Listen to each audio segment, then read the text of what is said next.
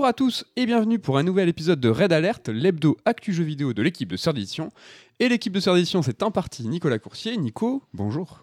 Bonjour, euh, tu m'as surpris, j'avais prévu de faire une blague en plus. Bonjour Médiel Canafi, comment vas-tu? Ben, très bien, très bien. euh, Tu vois, c'est un petit peu comment ça va et tout. euh, Je me suis dit, je te dis bonjour. Eh ben, écoute, euh, ça fait plaisir. T'as beaucoup joué euh, dernièrement, vous avez remarqué en début d'émission, on essaye un petit peu maintenant de balancer sur ce qu'on a fait et qui n'est pas dans les chroniques. Euh, là, t'as quand même joué à trois jeux, donc euh, je sais pas Oui, si t'as le temps. Trois petits jeux, trois jeux courts, parce que c'est vrai qu'on a eu une semaine chargée avec notamment le Toulouse Game Show ce week-end passé. D'ailleurs, on vous remercie, hein, vous êtes nombreux à être passés nous voir et même à dire que vous écoutiez les podcasts avec plaisir, donc ça nous a fait plaisir. Ça fait trop trop plaisir ça.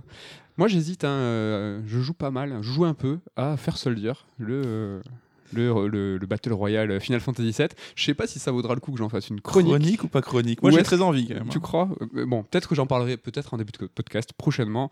Mais là, ça sera pas une chronique pour aujourd'hui. Au sommaire de cette émission, Forza Horizon 5. Enfin, on en parle, c'est le moment. Et une brochette de jeux indé Game Pass, hein, sélectionnée hein, par notre chef euh, Nicolas. hein, c'est toi qui nous a fait cette sélection.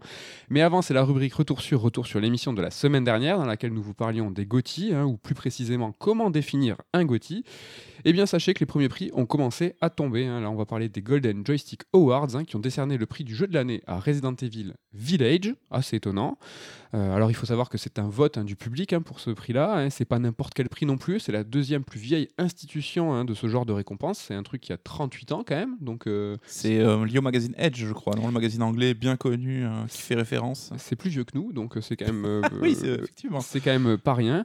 Est-ce que Nico, donc Resident Evil Village qui est nommé hein, au joystick, au Golden Joystick Awards, est-ce que c'est un indice pour les Game Awards, pour le, prix des, des Game Awards Peut-être, peut-être. hein, c'est vrai que ça a surpris un peu de monde, mais bon, euh, Resident Village, ça reste quand même un gros jeu de l'année, Mhm. euh, d'une grosse licence, un jeu qui, même s'il a quelques défauts, on en a parlé longuement, bah, a beaucoup de qualité aussi. On vous renvoie vers une émission EX, hein, spéciale Resident Evil 8. Et donc, ouais, la semaine dernière, hein, justement, dans ta chronique, je revenais rapidement sur euh, le fait que euh, les jeux les plus joués sont les plus représentés. J'étais passé assez vite, mais je pense que l'exemple de la rédac de Third peut être assez révélatrice, je pense. On est cinq gros joueurs, euh, je pense comme vous, euh, auditeurs. Euh, et nous, Resident Evil 8, c'est le seul jeu qu'on a fait tous les cinq. Et si on devait décerner, euh, enfin, si on devait faire un panel tous les cinq, eh ben, les cinq panels seraient différents parce que même si on est des gros joueurs, on n'a quand même pas tous joué au même jeu. Mais Resident Evil 8, c'est le seul point de pivot qui est le même pour nous cinq. Donc finalement, statistiquement, c'est le plus représenté. Et peut-être ce RE8 sera la bonne surprise des Game Awards. Je sais pas. En tout cas, euh, pour ce qui est de la réalisation de ces panels, hein, je le disais la semaine dernière, le plus, les plus joués, c'est les plus représentés. C'est un petit peu différent euh, que pour dans le cinéma. hein, on le fait, on y va direct. hein. Par exemple, sur Cannes, la sélection de films à Cannes, ben, le jury. Ben, en fait, voit tous les films et tout le, tu vois, le jury, il y, a y a certains pieds d'égalité Mhm. il y a une sélection qui est un petit peu, tu vois, euh, tout, le, ju- le jury a vu les, les films, ce qui n'est pas le cas en fait là sur, sur le jeu vidéo. Quoi. Oui, ce qui, est, alors, qui serait compliqué à reproduire pour le jeu vidéo, parce qu'évidemment, il y a de plus en plus de jeux qui sortent, et il y a énormément de jeux, et faire un jeu, c'est pas mater un film, hein, c'est en général beaucoup plus long. Mais c'est vrai que ça me paraît plus logique et plus. euh, faire, j'ai plus le mot en français, je suis désolé, je fais Égalitaire. Jean-Claude, ouais, plus. euh, plus juste, quoi. qu'il serait pas intéressant que le, le- les sélectionnés, en fait, la sélection soit faite par un organe externe ou par l'institution qui organise l'Awards et en fait le jury est censé jouer à tous les jeux au moins nommés. Ouais, Ça serait ouais. peut-être un peu plus faire. Retour sur euh, l'émission de la semaine dernière aussi sur Resident Evil, Bienvenue à Raccoon City, le film. Donc là, on est sur un retour sur 100%. On revient sur les deux chroniques de la semaine dernière. Le film qu'on a chroniqué, donc, euh, se plante. Donc on est à 5,3 millions au premier week-end aux États-Unis, donc qui est le pire démarrage de la série. Et euh, en tout cas, l'article qu'on a pu consulter sur ces chiffres parle d'un miracle s'il dépasse les 100 000 entrées en France. Qu'est-ce que tu en penses hein, Mérité? Alors, euh, j'ai l'impression qu'on nous a écoutés, parce que du coup, euh, nous, on n'a pas trop trop aimé, mais je suis quand même un peu surpris. hein. Euh, Je pensais que malgré tout, il saurait fédérer un petit peu, au moins des curieux comme nous, hein, qui seraient allés prendre la température. Après, est-ce que c'est déjà du buzz négatif qui a fait son effet, ou est-ce que c'est aussi lié à la période, hein, euh, Covid, euh, résurgence du, de l'épidémie? Je ne sais pas. assez, euh, c'est vrai que c'est assez étonnant. la, la- la saga de Paul W.S. Anderson avait connu un démarrage canon, et puis euh, l'ensemble des épisodes avait extrêmement bien fonctionné. La série Netflix Live a commencé sa communication. Un compte Instagram a ouvert et a balancé un logo et le Doberman. Bon, je sais pas, est-ce que tu en penses un truc? C'est encore un peu tôt, mais bon, Netflix, hein, on sait qu'ils ils ont de la thune, mais c'est pas forcément toujours très réussi. hein, euh, Allez, on fonce, hein, si je puis dire. hein, on va- je commence, je garde le mic pour vous parler de Forza Horizon 5. Enfin, il a fallu plusieurs semaines pour que je le traite. Mais bon, j'y deux ai- semaines que j'attends, hein. je sais, je sais, j'en suis désolé, mais bon, parfois c'est priorité à l'actu. Mais néanmoins, ça, m'a, ça a permis à ce que je, je mette plusieurs dizaines d'heures euh, dans le jeu. C'est toujours intéressant pour ce genre de titre au long cours, euh, pas forcément les faire un week-end. Donc Forza Horizon 5, tout d'abord, quel succès Euh, Quel succès Un million de joueurs avant la sortie du jeu, ça c'est un truc cool. Est-ce qu'on fait une parenthèse On en parle tout de suite? Euh, cet accès en précommande, donc ceux qui ont, qui ont, précommandé le jeu dans une certaine édition euh, un peu plus chère que le jeu de base, euh, ont pu accéder 4 jours en avance au titre. Est-ce que tu trouves que c'est une pratique intéressante ça? Alors, euh, du point de vue de Microsoft, oui, parce que on sait aujourd'hui, on en reparlera dans ma chronique, mais que le Game Pass a son prix largement sous-estimé aujourd'hui. C'est quand même un prix d'entrée super euh, confortable. Et Microsoft, ils ont trouvé des moyens de faire un peu d'argent à droite à gauche.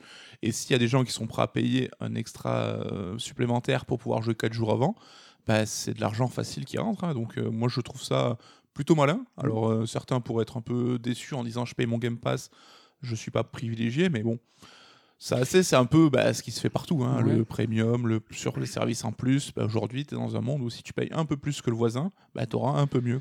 D'un point de vue consommateur, je trouve pas ça déconnant. Alors peut-être que je vais passer pour un Yankee, mais je veux dire des, des- des ex- des versions évoluées, des versions euh, collector, tout ce que tu veux, ça, existe, ça a toujours existé, ça Oui. existera toujours. Et en fait, on cherche à chaque fois, euh, en tant que joueur, et, et ceux qui vont acheter ce genre de- de- de- d'édition, cherchent à avoir le- les meilleurs petits plus, tu vois. Oui, Et est-ce que justement ce petit plus de jouer 4 jours en avance, c'est pas finalement une carotte, peut-être euh, un peu abusée, mais finalement euh, super appréciable? Bah, mis- c'est le cas pour FF14, hein, la prochaine extension. Ceux qui ont préco, je crois, une édition particulière pourront jouer une semaine avant. C'est le cas du EA Play, l'abonnement de d'Electronic Arts, où tu peux jouer au jeu une semaine avant leur sortie.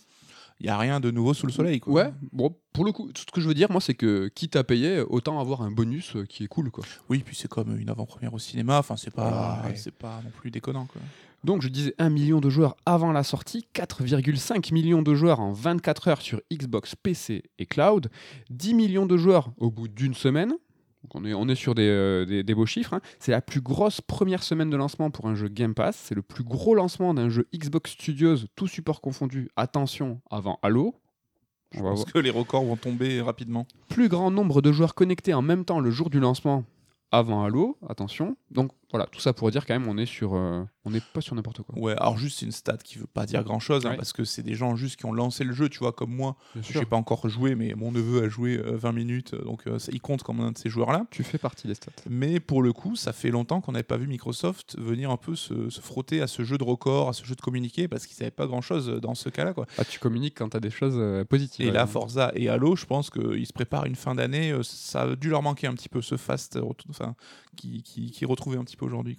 Exactement, mais on va se poser la question pourquoi un tel succès? Alors c'est assez simple, hein, il y a tout d'abord la qualité globale du jeu, hein, sa qualité technique hein, qui a attiré la curiosité. hein. Donc la maestria technique et esthétique, pardon, je pense, est incontestable. Nico, le jeu, il est Magnifique. il casse, euh, casse la bouche. Et pense. ce qui est bien, c'est qu'il est magnifique sur euh, tous les supports. Quoi. Ouais, carrément, carrément. Et c'est très documenté. hein. Il y a beaucoup de, de sites, euh, beaucoup de vidéos qui, qui donc euh, de playgrounds qui vont en fait parler de comment ils ont réalisé euh, le ciel, la captation des sons, tout ce qui est level design. On va y revenir. Tu m'as fait passer un article, Nico, où ça parle vraiment plus technique. C'est chouette, c'est très documenté, c'est Mm. stylé. On, a- on voit un petit peu le, le making of. C'est un article des numériques. Mais ce qui est intéressant, je sais pas si tu reviendras sur le côté cross-gen ou pas. Non. C'est vrai qu'on s'est souvent vu euh, comme euh, quelque chose qui va tirer le développement vers le bas, et ce qui Oui. est souvent le cas parce que tu dois t'adapter au hardware le plus faible hein, en priorité.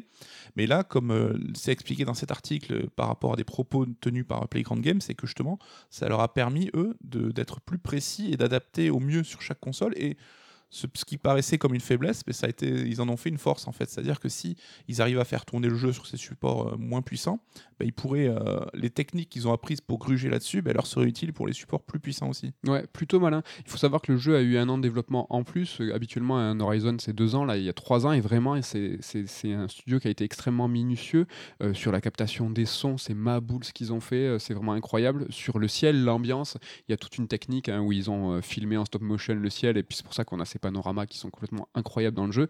Tout ça pour dire que voilà, qu'ils sont très besogneux, c'est très très beau, c'est mérité vraiment sur, sur ce point technique, c'est extrêmement euh, satisfaisant, ce qui peut expliquer ce succès. Et ce grand succès, c'est aussi et surtout grâce au Game Pass. Je pense que tu en parleras tout à l'heure dans ta, dans ta sélection. Ce que je veux dire, moi, c'est qu'un jeu de cette ampleur, Day One sur le Game Pass, c'est juste en fait ma boule, hein, et c'est avec ce genre de titre qu'on va capter la puissance du service du Game Pass. Et Halo, hein, on, va, on en a parlé déjà deux fois, va encore le prouver d'avoir un triple A comme ça arrivé comme t'as l'impression que c'est gratuit en fait. Tu t'as oublié que tu payes ton abo et tu dis attends Là, j'ai Forza Horizon 5. Là, j'ai Halo Infinite. Enfin, tu réalises. Une mécanique euh, psychologique hein, qu'on retrouve sur Netflix avec les entrées-sorties euh, des, des, des, films. C'est important qu'il y ait un mouvement, que ce soit pas un réservoir figé qu'on va t'alimenter sans fin. C'est comme tu dis, quand il y a un film cool qui arrive, tu as l'impression de la bonne surprise quand tu fais un cadeau. Et avec cette pression qui va peut-être disparaître un jour. Donc, euh, ça crée vraiment un engouement psychologique. Quoi. Ouais, créer une dynamique, c'est très important. Hein. Tous les providers de, de, films en SVOD, tout ça, ils sont à la recherche de ça. Donc, le succès, je me suis, ce qui m'a amené à me poser des questions sur en fait qu'est-ce qui fait la puissance d'une licence et sur Horizon c'est assez intéressant. Première chose en fait c'est la longévité de la licence, 5 épisodes pour, Forza Horizon, des chiffres en constante hausse et ça continue de bien fonctionner. C'est important pour jauger la puissance d'une licence, le nombre d'épisodes. Après, euh, pour juger la puissance d'une licence, il y a aussi en fait sa place dans le catalogue de l'éditeur ou du constructeur, hein, ici Microsoft. Donc Forza Horizon, c'est un triple A first party. En gros, hein, c'est un très très gros budget d'un jeu exclu développé par un studio interne, très récent, studio interne, hein, donc il a été racheté en 2018, euh, Playground Games, pardon. Euh, et le second truc, c'est euh, sa place dans le calendrier, donc c'est un jeu de Noël, donc un triple A first party à Noël. C'est un duo d'arguments en fait qui montre que c'est une licence qui est reine pour Microsoft, à tel point que ce traitement c'est l'équivalent de Halo Infinite. Donc tout ça pour dire que Forza Horizon aujourd'hui c'est pas vraiment n'importe quoi. Ouais, l'équivalent, et encore on verra si Halo réussit à reprendre un peu sa couronne de licence reine chez Xbox, mais avant ça, c'était Forza Horizon étaient devenus le fer de lance de Microsoft. Quoi. Ben, exactement, parce que la puissance d'une licence, ça se juge aussi à la hype. Et pour Horizon, l'attente, elle était ouf. Hein, on en parlait partout et on voulait enfin voir une grosse exclue Series X. Enfin, de on voulait jouer un truc qui claque sur cette console. Euh, on voulait une claque graphique et on voulait et on voulait revoir briller Microsoft en fait. C'est vrai que euh, le jeu, par exemple The Medium, en fait, avait été un petit peu une exclue aussi, mais qui s'est vu glisser après chez Sony. Bah, il n'y avait pas grand chose en fait en exclu. Quoi. Ouais, bah il y a Flight Sim et euh, Psychonauts, c'est encore Psychonauts, c'est pas une exclue, mais qui ont été un peu des coups de semence. Mais j'ai l'impression que la next gen commence enfin chez Microsoft un an après. Hein, est pas, c'est pas dommage, comme on dit. C'est ça, c'est pas dommage. Il y a aussi l'héritage, l'influence de la saga, c'est aussi très important pour juger la puissance d'une licence.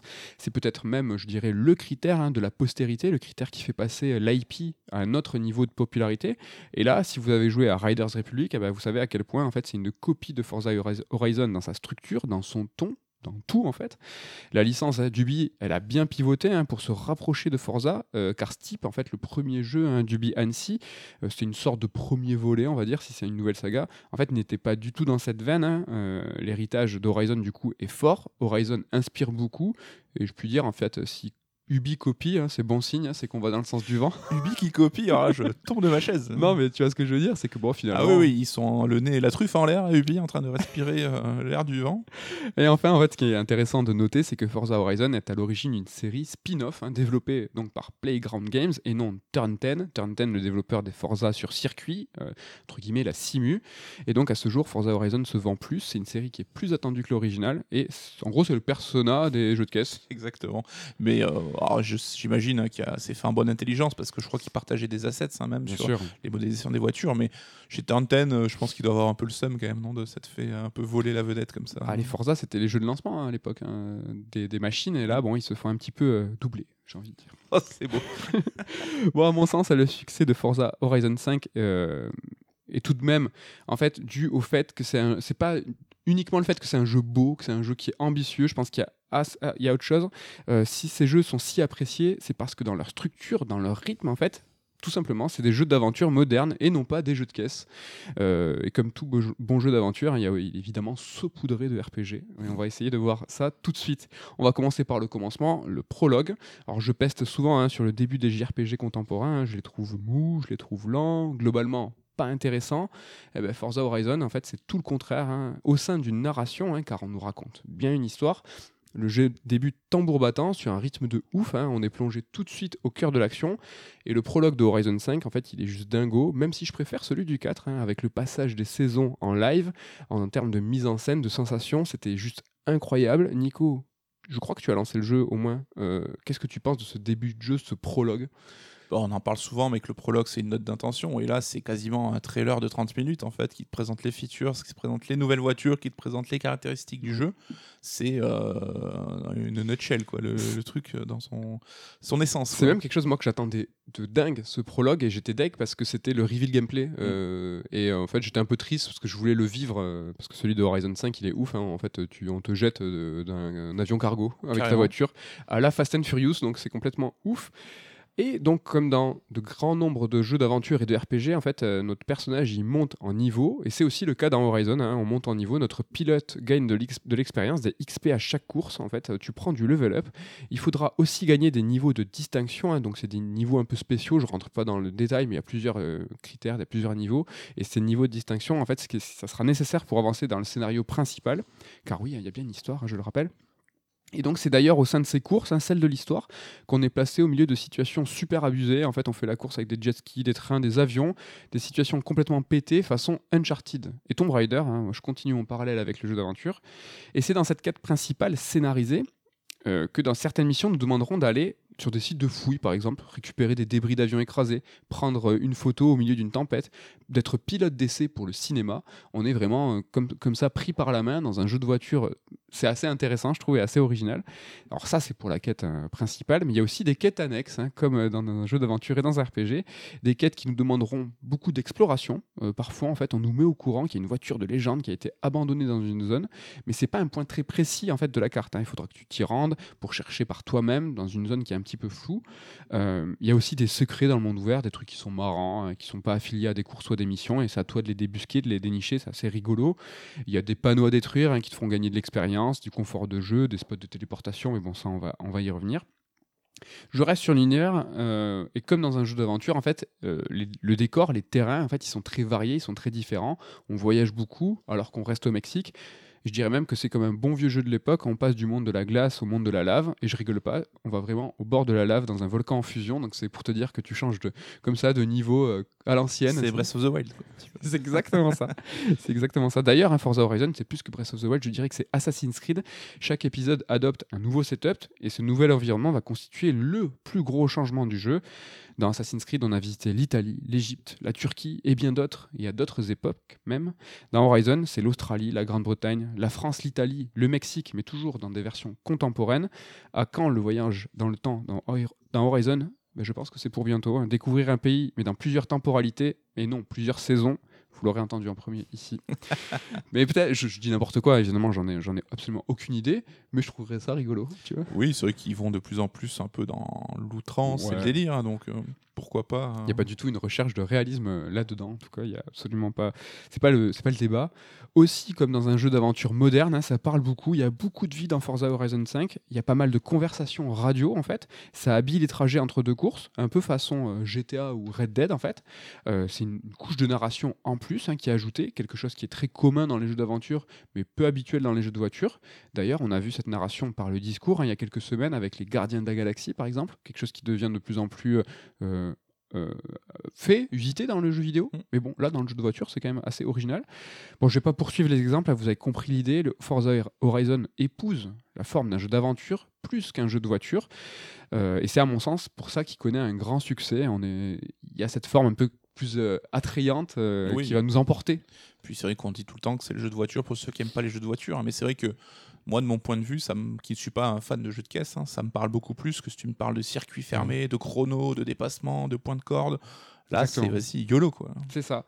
Et l'autre raison qui pourrait expliquer le succès de la formule Horizon, hein, en fait, c'est que les trois piliers du jeu contemporain sont parfaitement respectés. Alors, je vous tanne avec ça, hein, c'est la base des jeux modernes. C'est commun pour les jeux d'aventure, mais c'est quand même très original pour un jeu de voiture. C'est pour ça qu'on va s'y arrêter un petit peu deux secondes.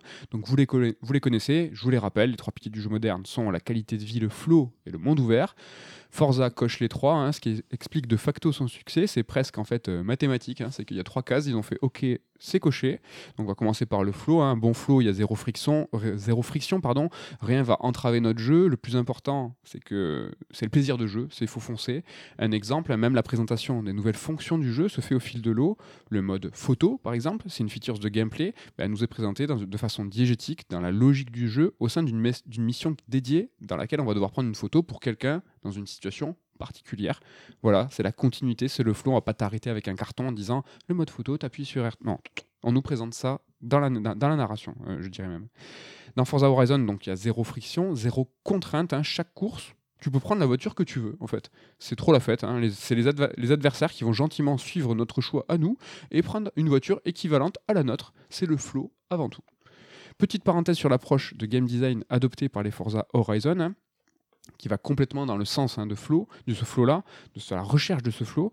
En fait, la série Horizon possède une progression dite horizontale. C'est plat. En fait, il faut bien se l'imaginer, ça aide. Donc, en gros, dès la première seconde de jeu, on va avoir accès à des voitures très, très puissantes. Dans le prologue, hein, on, pilote même une, une Merco AMG One, hein, l'une des plus chères du jeu. Tu la pilotes direct. hein. Donc, c'est une, voiture, une hypercar avec euh, un moteur de F1. hein. C'est Lewis en fait la pub. Je vous la conseille, très sympa cette pub. Et au bout de 10 minutes, tu vas posséder, alors c'est même pas euh, tu vas la piloter dans le prologue, tu vas la posséder une Lambo euh, donc c'est la voiture star de Horizon 3. Donc au bout de 10 minutes, tu, c'est, ta, ta caisse, il n'y a aucun problème là-dessus. Donc en fait, une progression horizontale, l'évolution du joueur hein, en fait, qui monte en parallèle de la maîtrise du pilotage, bah, c'est pas très important en fait. Que tu saches euh, que tu sois un bon pilote, on s'en fiche. En fait, ça conditionne pas l'accès à de nouvelles voitures. Que, tu conduises bien ou mal, c'est pas ça qui te fait avancer. Ce qui va être primordial, c'est l'exploration, la complétion des missions. Même si c'est le niveau de distinction hein, qui va faire avancer le jeu, c'est pas ta maîtrise des voitures qui importe. En fait, tu gagnes des points euh, pendant les courses, que tu perdes ou que tu gagnes, on Mm. s'en fiche. Tu avanceras, il y a aucun problème. Plus tu joues, plus tu avances. Et une progression horizontale s'oppose à une progression. Nico, question piège si t'écoutes. Vertical. Oui. Forza vertical. Ah non, tu m'as niqué, Ah, merde. tu m'as niqué une blague, tu vois, elle arrive. Donc la progression verticale, c'est comme pour gravir une montagne, il faut monter, il faut progresser. Et dans un jeu de voiture, cette progression qui va nous faire acquérir de nouvelles voitures, plus puissantes et plus complexes à piloter, comme Gran Turismo. Donc horizontale, tu as toutes les caisses tout de suite, tu fais nawak. Verticale, il faut en chier. Petit à petit, tu as des voitures plus dures à piloter en, en parallèle de, de ton, de ta capacité à mieux piloter. Et là, bah, en fait, je mets Gran Turismo en opposition à Horizon, et on pourrait croire qu'une progression verticale et horizontale correspond respectivement à une simulation et à un jeu d'arcade. En fait, pas du tout. Euh, au contraire, même les jeux d'arcade, les vrais, hein, ceux dans des euh, cabines, hein, possèdent une progression verticale et récompensent le joueur qui sait bien conduire par des voitures très dures à piloter. Il faudra jouer longtemps pour maîtriser et débloquer des nouvelles caisses. Un exemple, Sega Rally.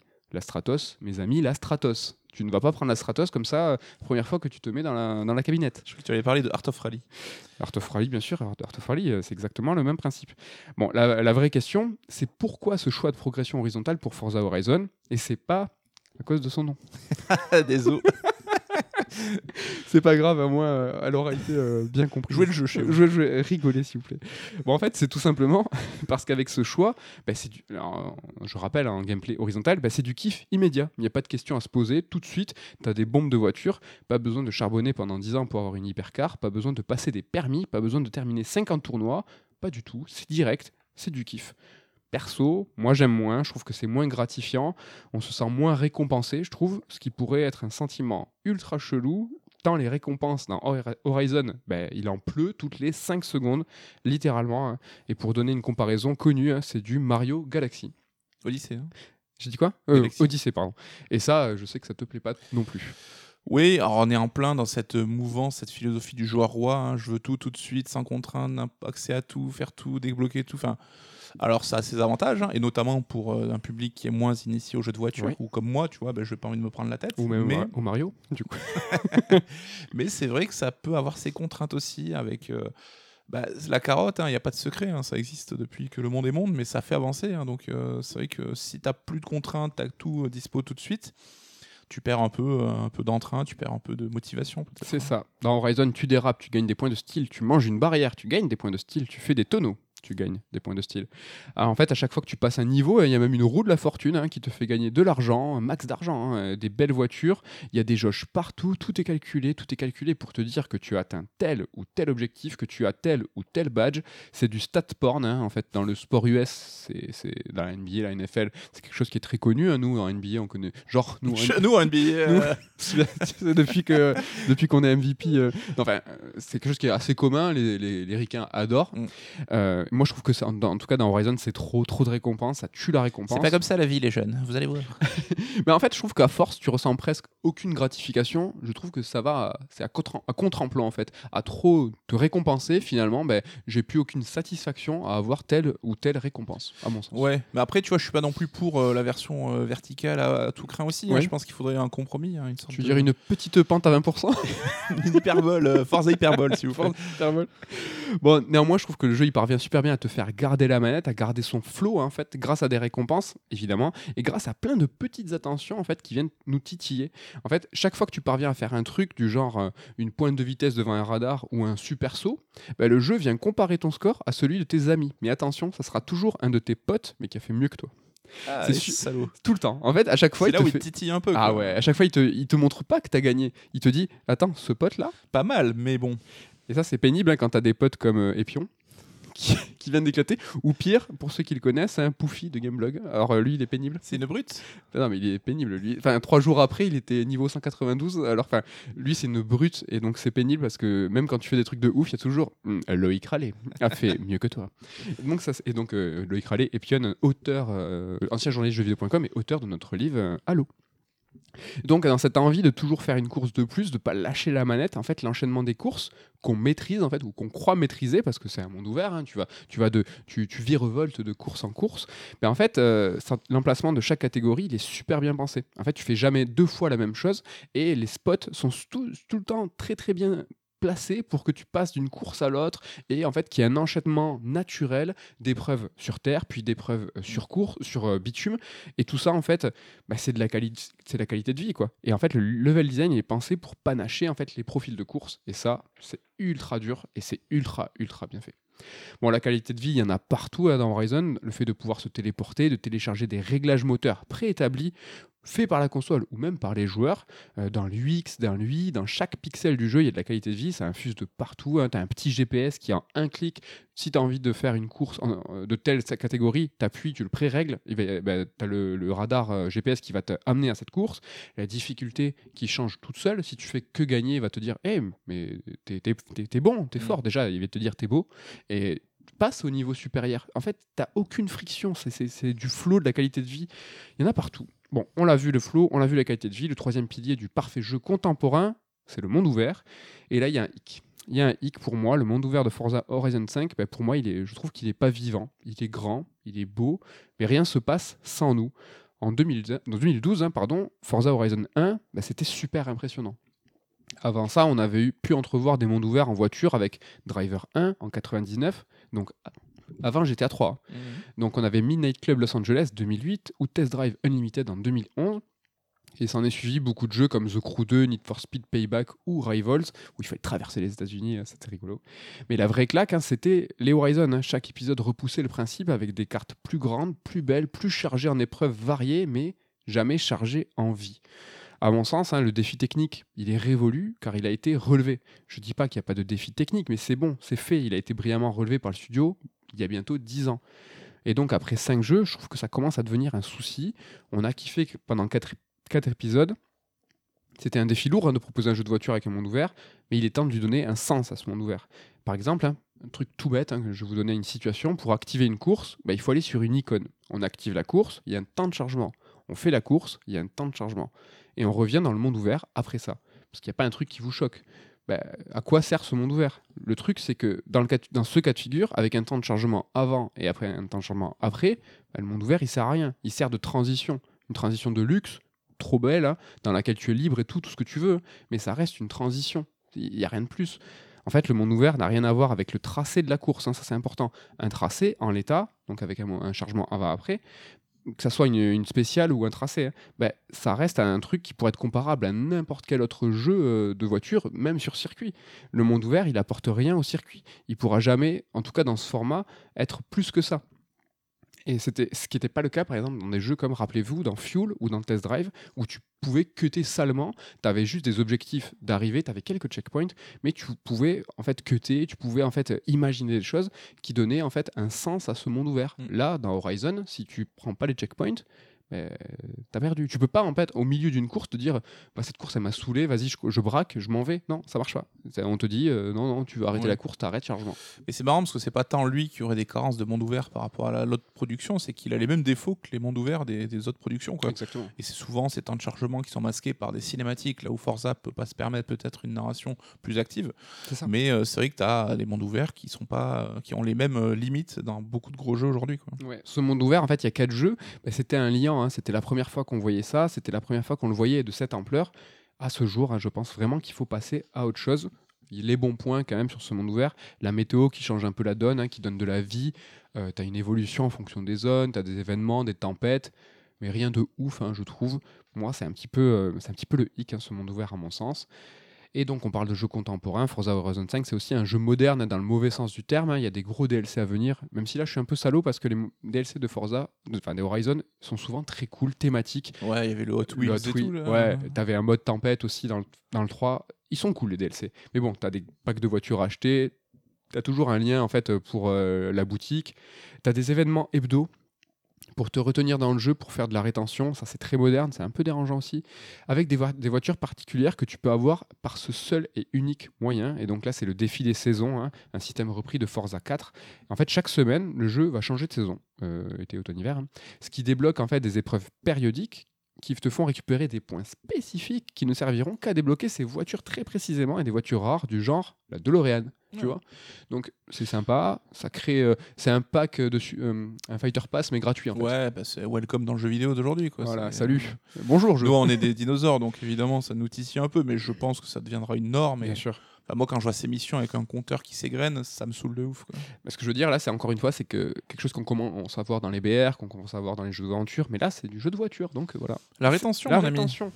Donc pour moi, vous l'avez peut-être compris, Forza Horizon 5, ça reste du kiff immédiat, du kiff constant. Alors ça c'est chouette, hein, ça, ça commence fort, ça commence très fort avec Horizon 5, mais le, con- le constat, enfin le plaisir il reste continu. Et ça c'est pas simple de garder, tu vois, cette tension tout le temps très haute. hein.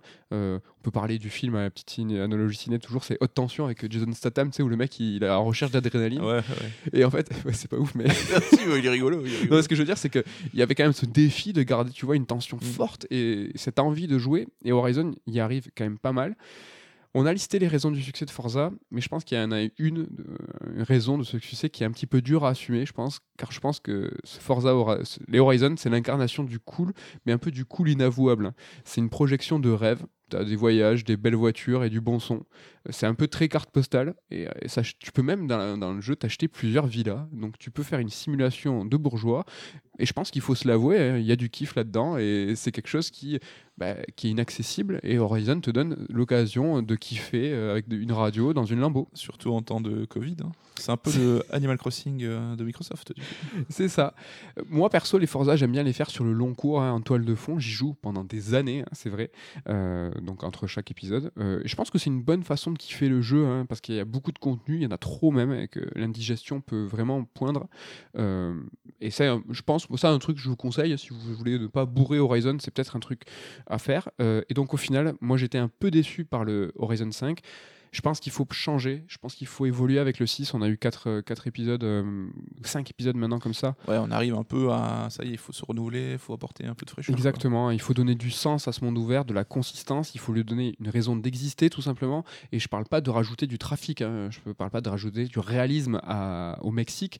Euh, ça, c'est pas le propos. hein. Je dis juste qu'il faut donner une raison d'être euh, à ce monde ouvert. Qu'est-ce qui manquerait, du coup, à ton avis euh? Je sais pas, parce que tu vois, il y a les euh, qui se baladent en fait, euh, donc euh, même offline, hein, et c'est pas nos amis euh, qui conduisent, et en fait qui vont rouler un peu plus vite que le, le- le petit trafic qu'il y a dans le monde, et tu peux les défier en fait. tu vas voir en fait le niveau du drive avatar, si c'est faible, avancé, tout ça, tu le défies. Il y a une course qui est qui se déclenche comme ça au fil de l'eau, Mm. et je trouve que ça c'est une bonne piste pour donner du- de la vie à ce monde ouvert. Moi, ce que j'aimerais, c'est que par exemple, je suis en train de rouler, et là je vois cinq voitures qui me passent devant et ces cinq voitures sont en train de faire Ouais. une course. Et ben là, moi, je décide de les rejoindre. Et là, comme ça, de façon fluide. Les événements viennent à ta rencontre, en fait. Exactement, en fait. Un peu comme dans les Red Dead où tu as les événements euh, aléatoires Ouais. qui pop. euh. Et dans, dans les Red Dead, les événements euh, sont souvent euh, des événements pas très inté- intéressants. Dans les GTA Like, dans Red Dead, ils étaient pas trop mal, mais ils sont souvent répétitifs, ils sont souvent peu narrés. Ben, dans les Horizon, ça serait intéressant d'avoir quelque chose qui soit euh, comme ça, un peu organique, je Mm. pense. que Peut-être dans cette direction-là, moi je sais pas, je suis pas dev, mais peut-être dans cette direction-là. T'avais des pistes aussi sur euh, ouvrir à d'autres véhicules ou... Enfin, toi, c'est un truc qui te fait kiffer, quoi. Ouais, alors j'ai l'impression en fait, pas qu'ils teasent, mais déjà t'as des, euh, des Monster Truck, euh, t'as une pseudo F1, t'en as, as pas une quand même, mais t'as plusieurs euh, vraiment catégories de voitures, t'as des, t'as des camions dans, dans Horizon, mais on voit quand même pas mal de motos. Alors tu peux pas les conduire, tu fais des courses contre des motos, je sais pas, je me dis est-ce que c'est une ouverture? The Crew ça avait pas fonctionné, du tout de passer du bateau hors-board à l'avion, ça avait complètement cassé le jeu, je trouve que ça, ça avait foiré. Est-ce que peut-être proposer des deux roues? Je sais pas. Mais c'est vrai qu'Ubi, on dit euh, qu'ils sont suiveurs, mais c'est vrai qu'avec The Crew 2, qui est encore euh, pas mal joué apparemment d'après ce que j'ai compris, et Riders Republic, ils sont un peu pionniers sur ce côté justement, bah, changer de mode de transport à la volée, et sans chargement et tout. Et là, tu as ce côté, bah, le, le monde s'offre à toi. quoi. Oh c'est beau. C'est beau C'est un sous-titre. Moi, je terminerai en parlant de la catégorie du jeu. En fait, c'est un jeu qui est 100% arcade. hein. Mais vraiment, hein. même en virant toutes les aides, je vais pas faire le mec, je suis désolé. Ouais, tu fais un peu le mec. je suis un peu le mec, mais vraiment, tu vires toutes les aides, ça reste un jeu arcade. hein. Physique, elle est cassée, c'est des savonnettes, les voitures, mais c'est pas un problème. Attention, calmez-vous, les amis, ce n'est pas un problème. On en a parlé, le jeu nous porte par son flow, sa qualité de vie. Le jeu n'est pas punitif, jamais. On peut aller tout droit, il y a vraiment qu'un gros arbre hein, qui pourrait nous stopper. Tu peux éclater absolument, euh, je sais pas, une barrière, un mur en pierre. Tu peux aller tout droit. Tu peux rouler sur la terre avec une voiture de course. Tu peux rouler sur la route avec une voiture tout-terrain. Ça n'a absolument aucun sens, mais c'est logique. C'est raccord avec l'esprit de la série. Il y a l'IA qui est un peu basique dans sa conduite. hein. Je trouve que ça, c'est pas ouf. Tu peux augmenter le niveau. hein, Et vraiment, si tu mets l'IA à niveau dur, tu vas prendre une feuille. Il n'y a aucun souci. Mais l'attitude des IA sont pas très originales. Tu vois Est-ce qu'il pourrait y avoir, à terme, tu vois, je sais pas, euh, tu vas très bien cibler euh, le pilote agressif. Tu vas cibler le pilote prudent, mais qui lui va prendre des belles courbes et qui va te mettre des feuilles. Ouais, Donc- c'est l'éternel euh, challenge. quoi. Ouais, il y a peut-être une évolution à voir sur ce point, mais en tout cas pas sur la conduite arcade. hein. Forza, c'est pas un jeu qui a, enfin Forza Horizon, hein, c'est pas un jeu qui a à la lisière entre l'arcade et la simu, pas du tout. C'est un jeu qui est arcade, mais je trouve que c'est pas un débat qui est adéquat. C'est un débat qu'on voit pas mal sur les, avec les sim racers, hein, qui vont, souvent, ça c'est important, c'est de la simu ou de l'arcade. Je trouve que ça serait mettre sur la table le réalisme d'un coup de poing dans Street Fighter. Fait, ça n'a pas de sens. hein. Tu vas pas te demander euh, si, si, dans Street Fighter, euh, mettre une patate, c'est réaliste, pas du tout. Et comme Street Fighter, le point commun, c'est que Forza, c'est devenu une marque qui est fédératrice. C'est un jeu aujourd'hui qui est grand public. Euh, c'est le jeu de voiture pour ceux qui n'aiment pas les voitures. Tu l'as bien dit tout à l'heure. euh. Et en fait, ouais, je voulais finir sur ça. Tu vois, c'est une formule qui est bien connue, mais qui est super représentative parce que un jeu de voiture fédérateur grand public, bah, c'est trop bien. Et c'est pas arrivé depuis Grand Ben, Turismo. grave, ouais. Et encore, même, je trouve qu'ils arrivent à s'ouvrir beaucoup plus que Gran Turismo, qui restait quand même assez euh, dans le train-train habituel des jeux de course. Mais ouais, carrément. après, Mais- ils ont deux licences avec Forza Motorsport et ils ont tout à fait raison de les distinguer et de les de, de chacun jouer sur leurs avantages. Quoi. Parce que je suis absolument d'accord avec toi, mais Gran Turismo, à l'époque, euh, PlayStation 1, euh, en tout cas sur les trois premiers, c'était des bangers. Enfin, c'était des, des- des jeux qui faisaient, qui faisaient des C'était la millions. plus grosse licence de Sony. hein. On, on le rappelle, hein, Gran Turismo 1, 2, 3, c'est 50 millions cumulés. Sur les trois premiers, c'est bien plus avec les autres, mais 50 millions, c'est énorme sur trois jeux. Euh, c'est pour ça que Kazunori Yamoshi est Dieu le Père, et le reste aujourd'hui, parce qu'il a encore ses, ses- il, vit sur ses Il vit sur- économies, là. Il a, il a intérêt à. Il a ses preuves. Ouais, ouais. Il faut qu'il fasse ses preuves sur le prochain. Mais voilà, je trouve ça cool. Horizon aujourd'hui, c'est un jeu de caisse qui est pour tout le monde et tout le monde y joue et ça fait plaisir. C'est beau. Voilà pour Forza Horizon. On, y a- on en a parlé en- enfin, mais euh, bon, on a fait. J'espère qu'on a fait le taf. Il est l'heure de passer à l'événement qu'on entend tous plus que Forza Horizon. C'est l'interlude top 3. Le, le- le- le- Quel est-il? Quel est-il aujourd'hui? C'est le top 3 des projets avortés. Nico, qu'est-ce qu'un projet avorté? C'est un projet qui a été annoncé publiquement d'une manière ou d'une autre et euh, voilà qui n'a pas connu de sortie commerciale et qui nous a laissé un peu en plan. Et donc, euh, on va vous lister les trois projets qui ont été avortés et qu'on aurait aimé voir, euh, voir le jour. Ça fait deux fois voir, mais je crois que c'est correct. À toi pour le top 3. Alors je commence euh, avec un gros JRPG des familles avec Cry On de Miss Walker. Alors Miss Walker sortait de son petit euh, duo entre Blue Dragon et Lost Odyssey avec des jeux solides hein, malgré tout. hein. C'est notamment Lost Odyssey qu'on aime beaucoup ici. Ouais. Et ils avaient dévoilé Cry On avec un logo, avec un artwork qui devait être beau. prochaine étape du genre et un RPG par, Saka- par, Sakaguchi évidemment. hein, on va pas refuser. euh. Ouais, c'était alors c'était un projet Sakaguchi édité par Miss Walker, mais c'était un projet Cavia, je crois. Ouais, mais souvent ils sous-traitaient le Ouais, dev pur à le des, dev à pur, des ouais. studios hein, comme euh, Phil Plus avec euh, Lost Odyssey. Phil Et bah, Plus, du coup, ouais. il a disparu euh, des radars. hein, Miss Walker est allé se, se- se replacer sur portable, sur téléphone mobile, Mhm. et on ne verra jamais hein, ce que pourrait donner ce, ce Cry-On. Franchement, je suis bien d'accord avec celui-là, j'aurais aimé le voir. Mon top 3, euh, qu'on partage pas, mais je sais que tu vas avoir des choses à dire, c'est Silent Hills avec un S, qui était à l'origine une démo nommée Pity Playable Trailer ou Teaser. Teaser. Euh, projet de Kojima, fit euh, Guillermo del Toro, fit Norman euh, la suite euh, de Silent Hill par Kojima en vue FPS, en tout cas dans sa note d'intention, dans sa démo. Pour moi, l'expérience la plus flippante du jeu vidéo. Euh, donc c'est sûr que c'était engageant sur une démo. Est-ce qu'il aurait pu tenir la mesure sur un jeu entier? On ne le saura peut-être jamais. Je sais Mm. pas, il y a des annonces qui vont arriver. Est-ce qu'on va peut-être invoquer Kojiji? Mais ce qui est beau et qui le distingue des autres de la liste, c'est qu'il a eu droit à son teaser et ça, ça en fera une expérience à part jusqu'au bout, quoi, en fait. Ouais, hein. non, on, a, on a pu y jouer un peu, mais euh, ce- ce- cette espèce d'ARG en fait où on a tous euh, réfléchi en même temps pour pouvoir découvrir que c'était un Silent Hill, Mm. il fallait se creuser la tête. Ça n'a tenu qu'une nuit, en tout cas 24 heures, et Kojima était dégoûté que ce soit si court parce que c'était pas évident, il y a vraiment des Ah trucs chelous. hein. ouais, ouais, même en voulant le reproduire aujourd'hui, bah, c'est pas forcément du 100% pour arriver à débloquer la fin. quoi. C'est hein, c'est Ouais. ouf. Donc Silent Hills pour le top 3. Allez, le 2 pour toi. Numéro 2, on va partir du côté de chez LucasArts avec Star Wars 1313. Donc, euh, c'était un peu le Uncharted de Star Wars, hein, où on jouait. euh, je crois que c'était un chasseur de primes dans les bas-fonds des villes malfamées. Et ce qu'on avait vu, c'était hyper impressionnant. C'était juste avant l'arrivée des next-gen PS4, euh, Xbox One. C'était super beau techniquement. Ouais. Et voilà, ils ont payé un peu les pots cassés bah, de l'arrêt du dev par Star Wars, l'arrivée de Disney sur la licence, enfin, le rachat global. Mhm. Donc on le verra jamais, peut-être qu'il ressurgira un jour ou l'autre.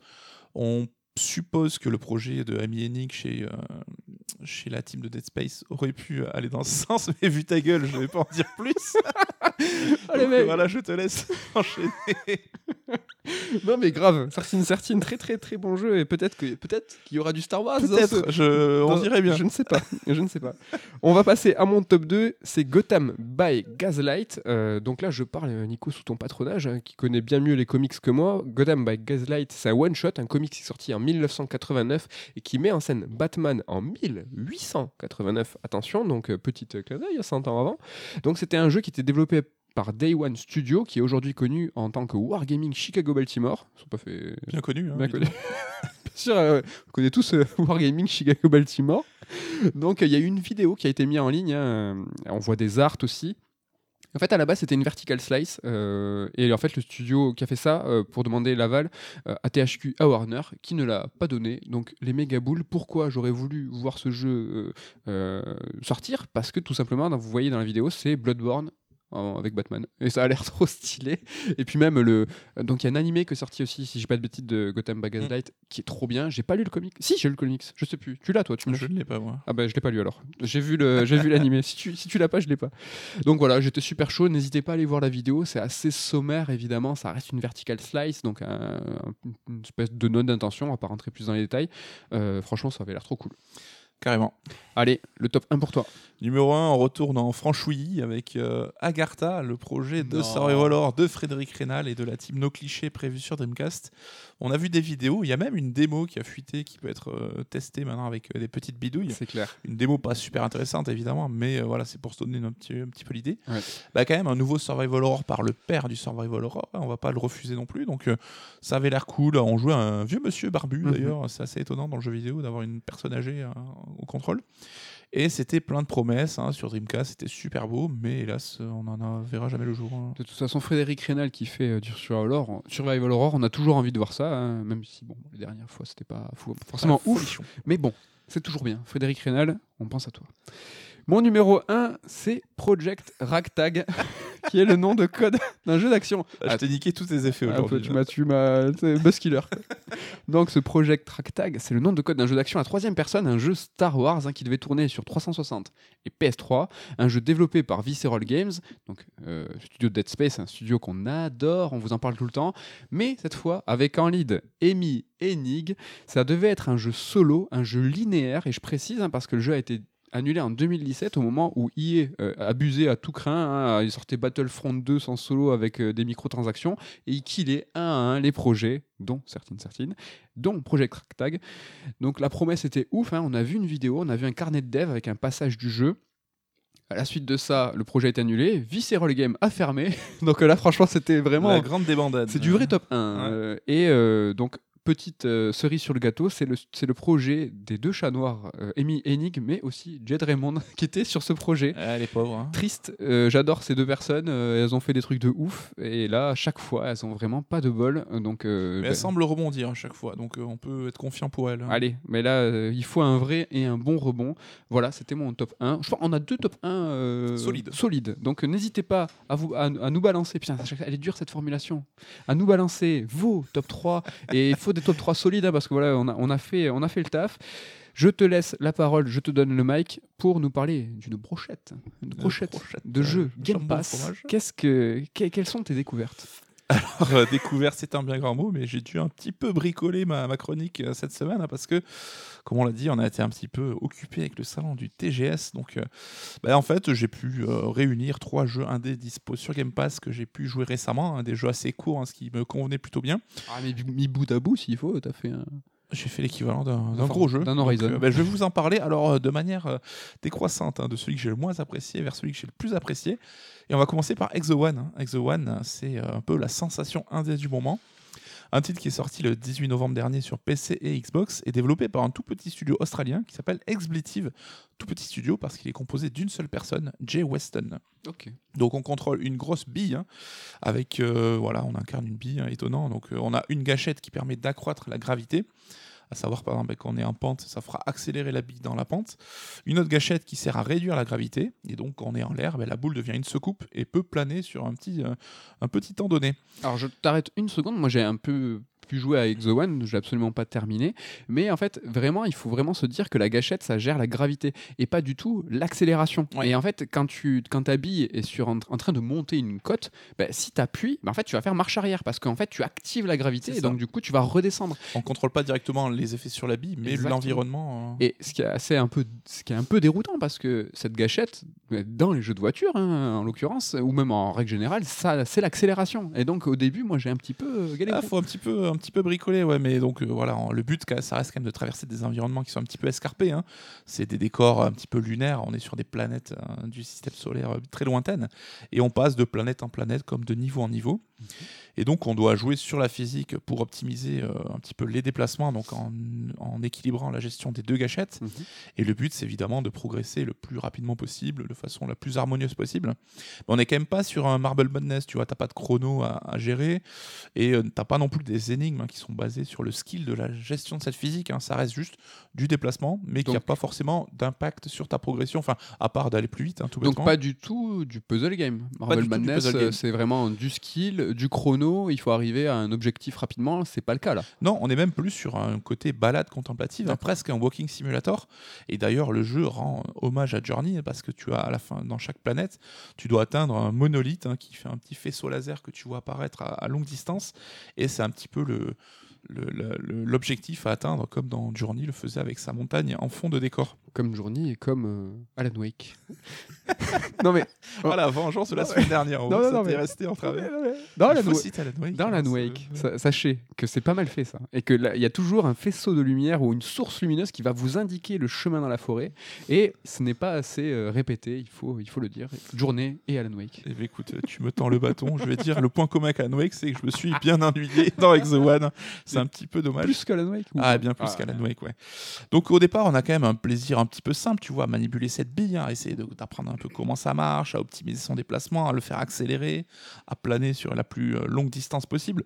Mais pour moi, ça n'a duré qu'un temps, hein, parce qu'au début, je jouais le jeu, puis en fait, je me suis rendu compte que si j'allais tout droit avec le stick analogique, ben, bon, non, maintenant, j'allais, j'avançais quand même malgré tout. C'est ça, ça c'est sale quand même. C'est sale, mais euh, c'est parce que je trouvais ça. euh, Enfin, t'as pas forcément de, de- de justificatif à optimiser tes déplacements. Du En fait, le jeu, le jeu, il t'a pas donné envie de mieux gérer ta bille pour aller plus vite. non. et en faisant simple, salement euh, avant, Salement le taf, bah, ça fait le taf malgré tout. ça fait le taf. Donc il y a quand même hein, des variations sur certains niveaux qui vont apparaître au fur et à mesure avec des niveaux où tu es dans l'eau et donc là tu dois essayer de bah, tu fais un petit peu des ricochets tu vois pour gérer la, la- la pression pour faire des ricochets et avancer de manière efficace. Il y a des niveaux qui vont jouer aussi sur la gravité mais rien qui change fondamentalement euh, l'exploration. Il y a un peu ça, de... quand même- Moi, je suis allé pas très loin, mais il y a des, des fois, il y a du vent. Tu dois... Ouais, mais ça reste toujours euh, à la marge. hein. Le principe de jeu reste globalement le même. Et t'as jamais vraiment d'objectif à atteindre ou d'intérêt à aller très vite. hein. Tu vois, t'as même pas de chrono ou de, des distances à accomplir de manière rapide. Ça n'a pas vraiment d'intérêt. Comme si, en fait, le jeu, bah, c'était un proto qui est un petit peu mal dégrossi et qui me manquait un petit peu l'emballage un petit peu autour. Donc c'est ça qui m'a laissé un petit peu sur ma faim. T'as quand même un niveau au moment où il va te demander un petit peu d'exploration, à savoir que tu dois découvrir trois cellules d'énergie qui te permettront justement bah, d'activer ce monolithe et permettre de passer au niveau suivant. Mhm. Mais là, je trouve que ça se complique un peu parce que la caméra est très proche de la bille et elle a une amplitude qui est assez limitée en fait. Tu peux pas contempler à 360 degrés autour de toi, bah, ce qui fait que quand tu es à la recherche de, cette, euh, de ces orbes lumineuses, bah, c'est pas évident. Et surtout, dès que on te demande d'être un petit peu précis, bah, je trouve que la maniabilité, elle se révèle un petit peu frustrante. Donc euh, là-dessus, ça m'a un petit peu saoulé. Et À, à la fin de ta partie, t'as pas su maîtriser en fait. Est-ce que t'as as été à un moment, où tu t'es dit là, je suis en 100% contrôle ou c'était toujours un peu brinque-ballant il m'a semblé que j'étais en contrôle sur les déplacements à grande échelle, mais dès que tu étais en recherche d'être précis, d'atteindre un endroit précis, qu'il fallait être minutieux et tout, là, je trouvais ça quand même plus laborieux. Et Parce que un- t'as des petites euh, particularités euh, très rapidement dont on te propose d'appuyer sur les deux gâchettes pour euh, plonger et planer. Ouais. Est-ce que euh, euh, au fur et à mesure, on t'a des features en plus, on te propose d'autres trucs Pas beaucoup plus que ça finalement, et même cette feature-là, tu l'utilises pas forcément souvent. Et il y a même un niveau hein, où ceux qui l'ont fait euh, comprendront, mais euh, qui a affaire à la gravité, on doit passer de météorite en météorite, qui est très très très relou. Et en fait, bah, tout prend des plombes, tout est laborieux à mon sens. hein, donc euh, Est-ce que c'est pas un jeu pour prendre son temps justement? Est-ce que qu'est-ce que t'as le côté contemplatif euh, T'es passé au-dessus, je veux dire? Est-ce Bah- que t'as pas réussi à plonger dedans? Au contraire, comme diraient les- contraire. Les, Américains, parce que justement, moi je prenais mon temps en allant à la vitesse réduite, mais tout l'intérêt du jeu, c'est justement d'optimiser ton déplacement, de trouver les moyens d'aller vite, d'optimiser en prenant les courants d'air, en suivant les tracés les plus optimales, tu vois. c'est pas hein. contradictoire? Est-ce que c'est un jeu qui t'incite à, à- à prendre ton temps euh, parce qu'il y a des choses à, en fait, à, voir, mais finalement, euh, manette en main, le- ton objectif c'est aller vite? Ouais, c'est mal défini un petit peu quel est le but du jeu en fait. Au-delà du côté, eh ben, je découvre des environnements un peu, ouais, certes des paysans évidemment, avec euh, des, des, des- des- un ciel à contempler euh, complètement fou. Enfin, ça part un petit peu dans l'abstraction à un moment Voilà, avec c'est des ma choses question, un petit ouais. peu plus métaphysiques.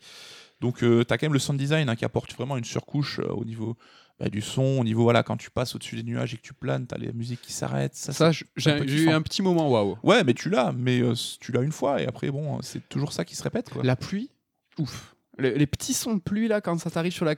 Franchement, là, la, la captation, elle était vraiment stylée. vraiment, j'ai- bah, c'était bien. Ça, c'était bien. En tout cas, bah, j'imagine que celui qui se prend au jeu, bah, justement, tout ce côté abstraction et métaphysique, ça va lui parler, même à travers ce scénario un petit peu cryptique hein, qui, pro- qui évolue de, de planète en planète. T'as un petit peu un délire interstellaire avec un équipage perdu. Donc, euh, Il y a une narration, euh, quelle qu'elle soit. Il y a des il y a flashs. une narration, des flashs. ouais, ouais, des flashs d'images, des voix off, mais ça reste toujours très cryptique. hein. mais je pense qu'il y a quand même à aller creuser là-dessus. Mais encore faut-il bah, adhérer au concept. Donc, euh, moi, ça n'a pas été mon cas, donc je me suis tenu un petit peu éloigné. Donc euh, c'est vrai que je vois des gens en parler comme l'argotie Ok. et ça me chagrine parce que j'ai l'impression d'être quand même passé complètement à côté. Voilà, donc c'est une expérience hein, qui fait 2-3 heures environ. Certains parlent d'une heure et demie, moi au bout de 2 heures j'avais toujours pas fini, donc euh, je pense que ça dépend aussi comment on joue. Ça coûte 16 balles hein, si vous n'avez pas le Game Pass, donc euh, à voir, est-ce que ça vous a tenté ce que j'ai dit ou pas, mais en tout cas, fa- faites-nous votre retour parce que je serais curieux de discuter avec des gens qui ont apprécié justement pour qu'on puisse comparer notre expérience. Ouais, moi je suis. Alors, donc, moi j'ai fait que le début. hein. C'est vrai que ça m'a. La manette m'est tombée des mains. hein. C'est triste. Et comme toi, je suis passé au travers. Et ça me frustre. Parce que vraiment, j'entends comme toi beaucoup d'échos qui en parlent comme euh, un monument, comme un, phénomène en tout cas. Euh, et euh, la narration m'intrigue. Euh, J'ai envie de savoir est-ce qu'à la fin il y a quelque chose au bout? Est-ce que ce côté. il me fait- En fait, il fait des, des têtes en disant un peu non. Je fais non de la tête. Euh, tu fais nom de la tête. Est-ce que euh, ce côté mystérieux, tu vois, ce côté euh, je plonge dans une jaquette de Dépêche Mode, est-ce que c'est, est-ce qu'il y a un truc derrière? Je sais pas. Après là, c'est la sensibilité de chacun qui va agir, mais Oui. pour moi, c'est vrai que j'avais l'impression de voir un proto de Game Jam, mais qui manquait un petit peu l'emballage. Et en parlant d'emballage et de proto, on va passer à Unpacking. Oh là là, c'est fabuleux. C'est beau. Unpacking, un jeu lui aussi hein, qui a su euh, faire son petit buzz hein, sur, clair. sur les réseaux. Encore une fois développé par un studio australien, décidément, qui s'appelle Witchbeam. C'est le même mec, tout seul. Je n'espère pas pour lui. Alors là, c'est vraiment le typique jeu posé, tranquillou, bonne ambiance, qu'on joue sans se prendre la tête. Et c'est paradoxal, hein, parce qu'on parle d'un jeu qui met en scène des déménagements et de l'aménagement, donc euh, quelque chose, l'un des trucs les plus pénibles dans la vraie vie, on va pas se le cacher. Il y a des gens qui adorent, mais euh, franchement, c'est détestable. Une simulation. euh, Qui sont ces gens? Bah écoute, je les embaucherai pour mon déménagement. hein. Alors le but du jeu, justement, bah, tu es posé dans, dans une- un environnement et tu dois déballer tes cartons dans chaque pièce hein, d'une habitation et tu dois bah, ranger chaque élément au bon endroit, dans un espace donné et en optimisant au maximum avant, bah, une fois de terminer, de passer à notre environnement. Ce qui est cool, c'est qu'à travers ça, on va suivre la vie et les tribulations d'un personnage dont on ne sait finalement pas grand-chose. Et tout le sel du jeu, ça va être bah, cet environnement qui va essayer de nous faire comprendre de quoi il est question grâce à la, narration environnementale. Par exemple, là, on ouvre un carton, on découvre des soutiens-gorge, donc on comprend que le personnage qu'on incarne, bah, c'est un personnage féminin. Tu vas voir que tu as des crayons, par exemple, qui vont être euh, retrouvés dans plusieurs déménagements consécutifs. Tu comprends qu'elle a une passion pour le dessin, et c'est comme ça que tout va se construire. Donc c'est euh, c'est très bien fait là-dessus. hein. Et le jeu est très joli et très lisible grâce à un pixel art de qualité. Ça, c'est vraiment agréable. Il y a un niveau de zoom euh, assez important et euh, c'est assez rigolo de, de regarder chaque objet. Voilà, tu peux sortir des jaquettes de jeux. tu as beaucoup de, de jeux vidéo. Tu peux essayer de deviner un petit peu les inspirations Du là-dessus. film aussi. ouais. Et il y a quand même des idées hein, qui sont très très brillantes dans sa narration environnementale qui vont raconter quelque chose bah, par le truchement de l'interactivité, Ouais. qui reste évidemment le point fort du jeu vidéo. Mais il n'y en a pas tant que ça. Et au final, est-ce qu'on n'est pas peut-être plus proche du gimmick hein, tu vois euh, Le jeu, c'est quand même de raconter une histoire un petit peu touchante. Et euh, on pourra chacun faire des parallèles avec euh, notre propre vie. Mais je trouve qu'on reste un petit peu sur notre fin quand même Mhm. là-dessus. Il y a, on va pas les, on va pas vous les dévoiler évidemment, mais il y a, tu dis qu'il y en a peu, c'est vrai. Il y a au moins deux moments, je trouve moi, qui sont brillants, euh, qui euh, usent euh, du langage du jeu vidéo pour nous raconter quelque chose sans le moindre mot. hein. Je pense que des phrases, on peut en lire aucune, ne serait-ce que quand tu finis un niveau, tu peux choisir de prendre une photo et euh, mettre cette photo dans un dans un album photo, et il y a une petite légende en fait qui va apparaître, légende qui va changer en fonction de la pièce dans laquelle tu fais la photo. Je crois que c'est les seuls mots du titre, et c'est très intéressant de, de voir le- et de comprendre en fait la personnalité de ce personnage. Et à la- quand tu as fini le jeu, franchement, ben, tu la connais très bien. euh, et Sur, en plus, tu la suis sur une période super longue une- de sa vie. hein. ouais, sur une vie. Et franchement, c'est mortel, je trouve, de savoir à quel point tu connais euh, quelqu'un, en tout cas, en tout cas, à quel point tu connais l'intimité. Ça, c'est quelque chose qui est assez rare dans le jeu vidéo, d'explorer l'intimité. Euh, on est souvent euh, dans le, dans le jeu vidéo et dans la plupart des médias à dégrossir des traits de personnalité ou des, des parcours de vie, des choix. C'est souvent très archétypal. Voilà, euh, et c'est souvent des, des décisions importantes, tu vois. Ben là, non, en fait. Tu vas explorer l'intimité et je trouve que c'est assez rare. Oui, tu vois quel goût elle a par rapport au statut, par exemple, qu'elle veut, qu'elle choisit pour décorer, qu'elle... Mais des traits de caractère, parce qu'il y a des objets qu'elle va conserver. Mm. Et tu te dis, euh, ah ben là, elle a, elle a conservé cet objet, donc c'est quelqu'un qui est, c'est une sentimentale. Et euh, ah ça, ou alors euh, elle voyage par exemple, elle va avoir des objets de tel pays, tel pays, et puis tu vois qu'en fait elle adore le voyage, et puis tiens, elle a visité ce pays parce qu'elle a cet objet en plus. Et ça, ce ne sont que quelques petits exemples. Donc des moments brillants, il n'y en a que deux, mais des petits détails comme ça qui vont en fait construire une personnalité par ces petits objets, il y en a quand même beaucoup. Alors ça reste quand même un jeu très sympa, mais je trouve qu'il montre vite ses limites, hein, qui est quand même aussi répétitif, alors que ça dure que 3 heures. hein. Alors le problème, c'est que moi je l'ai fait sur Xbox, donc avec le contrôle A à la manette, et qu'il faut le dire qu'il est un petit peu laborieux. Ouais. C'est-à-dire qu'il faut aller chercher avec le chaque élément pour aller le placer. Et quand tu des petits magnettes que tu cales sur le frigo, ça peut vite devenir pénible. Je pense que c'est un jeu qui gagne vraiment à être joué sur PC à la souris, où c'est beaucoup plus confortable. Donc là-dessus, euh, voilà, ça reste quand même un, un peu, un peu relou. Mais euh, aussi un petit souci, hein, c'est la bande son qui va boucler avec une bande son qui n'est pas forcément super euh, passionnante et qui va boucler euh, tant que tu es dans le même niveau avec un petit gap de 30 secondes hein, où il n'y a plus de musique, c'est un peu bizarre, Ouais, avant de repartir en boucle. C'est buggé en fait. Enfin, pour il n'y a aucune raison qu'il y ait un gap de 20 secondes entre euh, cette boucle là, c'est dommage. Et, au- et- et contrairement à, à la bande son qui est très décevante, le- le- l'enregistrement de chaque son, de chaque euh, objet est lui euh, gigantesque. J'ai pas le nombre précis, mais ça a été euh, déclaré et documenté. Euh, c'est des milliers de sons. Euh, par exemple, tu prends un mug que tu le poses sur une table en bois ou que tu le poses par terre sur du parquet ou justement du carrelage, ben, ça va faire un son différent en Mm. fonction de si la pièce elle est grande ou si elle est petite, ça va plus ou moins résonner. C'est c'est ma boule. Ça, c'est vraiment, c'est incroyable le son. Voilà pour Unpacking, donc hein, qui coûte 20 balles hein, si jamais vous n'avez pas le Game Pass. L'ardoise augmente là, j'ai pas le Game Pass, ça, ça commence à me coûter cher cette histoire. Parce qu'il y a Horizon aussi. J'ai acheté Horizon plein pot. Tu imagines, si t'as si pas le Game Pass, cette émission te coûte cher. Exactement. On termine sur celui qui sera mon petit chouchou de cette sélection, c'est Lost Words Beyond the Page. Alors là, je vais faire un big up à l'ami Popo, donc euh, Popo qui nous écoute a priori. Salut Popo. Ah, c'est lui qui nous a envoyé un message à tous les deux pour dire les gars, je viens de faire ce jeu sur le Game Pass, il est trop cool, testez-le. Popo, hein, pour les plus vieux d'entre vous qui nous suivez, il participait à Console Syndrome à l'époque, à l'écrit, à l'audio, Ouais. Un vieux de la vieille. Donc euh, Lost Words est développé par Sketchbook Games et qui est écrit par Rihanna Pratchett, donc euh, fille d'eux, et qu'on connaît bien dans le jeu vidéo. Elle a déjà œuvré sur notamment Heavenly Swords, Mirror's Edge, Mirror's Edge ou les reboots de Tomb Raider. Mhm. Et je le souligne hein, parce que l'écriture, c'est la plus grande qualité du jeu. Donc là-dessus, euh, kudos à elle, bravo, elle a fait du super taf. Alors le jeu est sorti en mars 2020, donc il y a bien longtemps, mais en exclu temporaire sur Stadia. Donc Bon. pendant un an, ben voilà, personne n'a entendu parler du jeu, hélas. Ah ouais, en effet. Et donc au bout d'un an, il est sorti sur les autres supports, hein, donc ça peut expliquer un peu son manque de notoriété.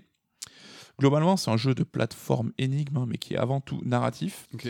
et justement qui va mettre en place une double narration. Donc d'une part, tu incarnes une jeune fille qui tient un journal intime, en fait, et ce journal, bah, il est mis en scène un petit peu comme un livre pour enfants. Ok. Donc c'est des tableaux en 2D, et tu vois ton petit personnage, tu vas te servir des mots comme plateforme pour progresser. Donc là-dessus, tu Comme Alan Wake. je rigole, je rigole, je fais mon. comme Psychonauts, à un moment, il y a Ouais. des mini-niveaux comme ça. Et donc, tu vas voir euh, certains mots qui vont pouvoir déclencher des événements. Par exemple, dans une phrase, tu auras le mot ouvrir que tu pourras utiliser et récupérer avec, euh, avec Ah, euh, une sorte de, de- de curseur. ça me dit quelque chose. Et si tu mets ce mot sur une armoire, Ouais. tu vas ouvrir l'armoire. Et Trop donc, bien. Tu pourras accéder à son contenu. Donc ça, c'est déjà assez malin. Et il travaille pas mal ben, la mise en forme des mots pour en faire découler une interaction qui sert la narration. Par exemple, quand la fille te dit avec sa voix off qu'elle grimpe des escaliers, ben, les mots seront hiérarchisés comme un escalier. Tu sauteras de l'un à l'autre. Et à chaque étape, en fait, tu auras la voix off qui va continuer la phrase. Donc ça, ça donne ce côté saccadé qui te donne l'impression de monter des escaliers. Donc c'est plutôt bien fait. Simple, mais euh, efficace. Et ce deuxième niveau de narration, bah, c'est que cette jeune fille, elle aspire à être écrivain et elle va raconter une aventure en fait. Et euh, donc une aventure un petit peu héroïque fantasy hein, d'une jeune fille qui doit lutter contre un dragon. Et ces séquences-là bah, sont beaucoup plus classiques hein, dans l'approche, donc euh, genre plateforme en 2D, euh, chatoyant avec une direction artistique plutôt agréable. Et là aussi, ça reprend le concept des mots. Donc tu as un livre qui abrite des mots magiques et tu pourras utiliser ces mots sur l'environnement. C'est un petit peu à la manière d'un point and click, tu vois, le moteur Scum où Ouais. tu utilises des mots pour déclencher des interactions, sauf que là, c'est une version magique. Par exemple, tu ouvres ton livre, tu chopes le mot cassé, donc tu le récupères avec ton, le stick droit et avec la gâchette, tu le prends pour le, le diriger où tu veux. Ouais. Et tu l'utilises sur une euh, roche qui va euh, se briser donc, et qui va, euh, permettre de te qui va te permettre de progresser. Et dans ton livre, en fait, t'as plein de mots du coup? Tu as des mots et qui vont, euh, tu vas en acquérir au fur et à mesure de ta progression. Parfois, il y en a qui vont disparaître en fonction de l'état d'esprit du personnage, parce que là aussi, on va y revenir, c'est très lié à la psychologie. Donc, euh, ce, ce système-là de, de mots magiques, c'est sympa. Le menu aurait être- pu être un petit peu plus ergonomique, ça c'est un petit peu dommage. Mais quoi qu'il en soit, en fait, l'histoire va s'écrire au fil de ta progression, avec une très forte présence de voix off. Et souvent, eh ben, le rythme de la voix va être euh, cadencé par rapport à ta progression. Et il y a je- des variations, vraiment? Ouais, ouais, ouais. Alors j'en dis pas trop parce que le sel du jeu c'est quand même euh, d'être un peu surpris par toutes ces bonnes idées, mais euh, le joueur il va être quand même sollicité à plusieurs moments pour faire des choix. Par exemple tu peux choisir le nom de ton héroïne parmi euh, trois choix, la couleur de sa robe là aussi parmi trois choix. Ça n'a jamais vraiment d'incidence, mais ça te permet de personnaliser un petit peu l'expérience, donc ça reste plutôt cool. Donc le jeu il a quand même ce gameplay très malin avec les mots, mais la grande force c'est la narration. Mhm. Et les deux niveaux d'histoire vont évidemment se répondre. hein. Donc c'est dans son journal qu'avait essayé un peu bah, de d'épancher euh, Ouais. son, sa psychologie, parce que tu comprends vite que le message il s'articule autour de l'exploration des étapes du deuil. hein. C'est un sujet qu'on a vu souvent dans les productions indé. Alors certains vont juger peut-être que le jeu en fait un peu trop niveau pathos. Ça n'a pas été mon cas. Moi j'ai trouvé ça plutôt bien fait. Ah, bah t'as un avec- cœur finalement, tu vois. Après euh, Exo One Unpacking, regardez. euh, et Alan Wake. Donc tout est fait avec sincérité, avec justesse, avec pudeur, et du coup, bah, Ah. je trouve ça quand même très touchant. Et ça parle du sujet donc de la mort et de, du, du- du deuil, du recueillement, bah, mieux que certaines œuvres hein, qui étaient plus ambitieuses. Pourtant, je pense par exemple à Rhyme, donc qui était un, un jeu Z Game Company wannabe, tu vois, où qui Mm. parlait aussi des chaque niveau, c'était une étape de deuil. C'est Là, je à ce que tu dis là. C'est Lost Odyssey, non? Tu ga- Non, Ah. Mais je trouve que c'est un- là vraiment c'est bien fait. Ouais. Alors attention, le jeu ça reste quand même modeste hein, techniquement. ils n'avaient pas des moyens démesurés. Et même si le gameplay est malin, c'est jamais complètement révolutionnaire. Donc je mets pas ce jeu au même niveau Mm. que des perles indées. Tu vois, c'est pas un Insight, c'est pas un Celeste, c'est pas un The Witness. Faut quand même euh, voir ses prétentions ouais. euh, plutôt euh, modestes. Mais j'ai passé un très très bon moment avec un jeu, une ambiance enchanteresse qui m'a Ouais. vraiment séduit. Euh, c'est en tout cas le préféré des trois jeux dont j'ai cité et c'est 4 heures de jeu donc ça reste très très faisable. En ce moment, si vous n'avez pas le Game Pass, il est en promo à 7,50€ euh, sur PC, sinon il est à 15 balles habituellement. Ben, en tout cas, ben, je vous conseille de foncer là-dessus. quoi. Est-ce qu'il il y a des trucs un peu rigolos à faire euh, avec ces mots et les situations? Est-ce que ils ont- les développeurs, tu as parlé d'un petit scope, euh, un petit projet Est-ce qu'ils ont prévu, par exemple, de mettre casser euh, fenêtre et puis, puis il y a un truc marrant qui se C'est passe? jamais émergent. c'est, euh, tu peux interagir qu'avec certains éléments qui sont signalés par une espèce d'aura bleutée. C'est pas Scribble, tu te souviens de Scribble Note ouais, non, ça? non, on n'est C'est pas, du tout dans ce délire. Et euh, chaque euh, élément peut réagir qu'à un seul mot. hein. C'est euh, toujours très très scripté, toujours très linéaire. Et, et en fait, tu bloques jamais. Tu t'arrives devant une situation, tu sais à chaque fois. C'est un jeu euh, super, euh, très linéaire. ouais, ouais, super euh, appréhendable par tout le monde. Il y a aucune difficulté. Tu progresses sans trop de soucis. Ok. Mais c'est plus, voilà, tiens, je découvre un nouveau mot magique. Quelle interaction je peux avoir avec. Ça reste simple, hein, mais c'est toujours bien fait, toujours efficace. Ouais, ça m'a grave chauffé. En tout cas, moi, ce qui m'a vraiment intéressé, c'est quand tu as parlé de, de- de pudeur sur ce sujet-là. C'est vrai que souvent, c'est peut-être, euh, je vais pas dire grandiloquent, mais de façon un peu pathos. Avec, Très très bien fait, très bien écrit. C'est vraiment la qualité du jeu. Et Game Pass, voilà. Ben voilà, le Game Pass aujourd'hui, ben ça reste euh, quelque chose de super intéressant et c'est surtout un moyen de découvrir ben, ces petites pépites indées. Et d'ailleurs, ces, ces jeux indés du Game Pass, on en a quand même beaucoup parlé dans Red Alert euh, cette année écoulée. On a parlé d'Artful Escape, 12 Minutes, The Medium ou Omno. Mhm. Mais sur le Game Pass, aujourd'hui, tu as quand même des incontournables de la scène indé comme Edith Finch, Subnautica, Slay the Spire, Hades, Hollow Knight, Dead Cell ou encore Darkest Dungeon. Ça, c'est le lourd, ça. quand même, on est sur, euh, sur le, les top tiers de- des jeux indés. Et beaucoup de ces jeux bah, arrivent en Day One, hein, comme Haven l'an dernier ou Streets of Rage 4, bah, qui sont dispo à leur sortie sur, game, sur le Game Pass. Ce qui est cool, c'est que Microsoft fait quand même une curation en amont pour le joueur. Moi, je sais que je suis pas le joueur qui va être un peu l'explorateur des jeux indés, aller creuser sur Itch.io, à la recherche de la dernière pépite. J'aime bien qu'on me mâche un petit peu le boulot. Bah, là, pour le coup, c'est plutôt le cas. Donc c'est plutôt assez pratique. Et surtout, ben, ça permet de découvrir euh, des jeux sans risque hein, qu'on n'aurait jamais essayé autrement. Ça, c'est quand même sa grande force. Je sais que toi, tu aimes bien aller farfouiller dans les nouveautés Ouais. pour essayer des trucs. Il y a des jeux, je sais que ces trois jeux-là, je les aurais jamais fait si j'avais dû les acheter séparément. Quoi. Carrément. Donc, euh, ah, en plus de cet abonnement et de ces jeux indés, j'ai fait voilà, non, mais c'est enthousiaste. un peu le, le lion. Bah, alors, comme tu l'as dit tout à l'heure, c'est qu'on pourra aussi jouer à Forza 5, à Halo, à Psychonauts 2. Donc, euh, espérons quand même que Microsoft réussisse à rentabiliser son, son système. hein. Ils disent que oui, à voir si c'est vrai. Ah, Philou, t'as entendu ce qu'il a dit? Il a dit déjà arrêtez de vous inquiéter pour nous. Oui. Et il a dit euh, tout va bien. C'est vrai qu'on va pas s'inquiéter pour Microsoft. Déjà- même, hein. déjà Ça un peu bizarre. Mais il a vraiment annoncé qu'il n'y avait aucun problème, que le business model était déjà rentable. Donc à voir. euh, Espérons aussi que bah, ces studios indés s'y retrouvent, hein, que c'est un modèle vertueux. J'ai l'impression que de ce qu'on entend, bah, que ça a l'air d'être plutôt le cas, que Ouais. ça permet de découvrir, de créer justement un, un buzz autour d'un jeu. Ils sont aussi rémunérés, et là, il y a par exemple autant de cas de figure que de, de- de ça. projets. Moi, je suis très très curieux. Il y a une grosse opacité. Évidemment, tous les studios euh, sont sous euh, confidentialité euh, dans les contrats qu'ils signent avec euh, Microsoft. On demande, hein, mais on nous répond pas. C'est normal. Mm. Mais euh, c'est du cas par cas. Tu le dis euh, exactement. C'est que des fois. Par exemple, euh, il y a un, un jeu indé qui a, le, qui a une bonne hype, ben, ça va être un bénéfice pour le Game Pass, donc du coup le contrat va être plutôt en faveur euh, du studio. Mm. Et quand tu as un petit projet et que tu te dis, euh, Je ne- cherche un peu de la faire de la pub. hein. Ouais, ben, c'est un tremplin. Le, Ga- le Game Pass, pour moi, l'essentiel de l'intérêt pour le studio, bah là, Microsoft sera sûrement un- bah, sans pitié et euh, aura peut-être euh, un taux de rémunération par palier, donc euh, avec un minimum garanti, donc une avance à zéro. euh, ou, euh, on sait, ça, on sait pas. C'est mais- vrai qu'un des rares devs à s'être exprimé là-dessus, c'est un des devs de Descenders, donc le jeu de VTT, Ouais. je crois que tu nous en avais parlé, Ouais. et qui lui a dit bah, le Game Pass ça a été une super affaire pour nous, ça a même engendré des ventes hein, derrière et donc des rentrées d'argent. Pour lui, c'était que positif. Descenders, euh, qui est certes un petit projet, mais qui a eu vraiment une très bonne hype, qui a eu, grâce au Game Pass, une belle exposition, mais fait partie de ce panel de jeux dont on a entendu parler et dont on se souvient combien de jeux Game Pass peut-être sont complètement passés au travers et, Ouais.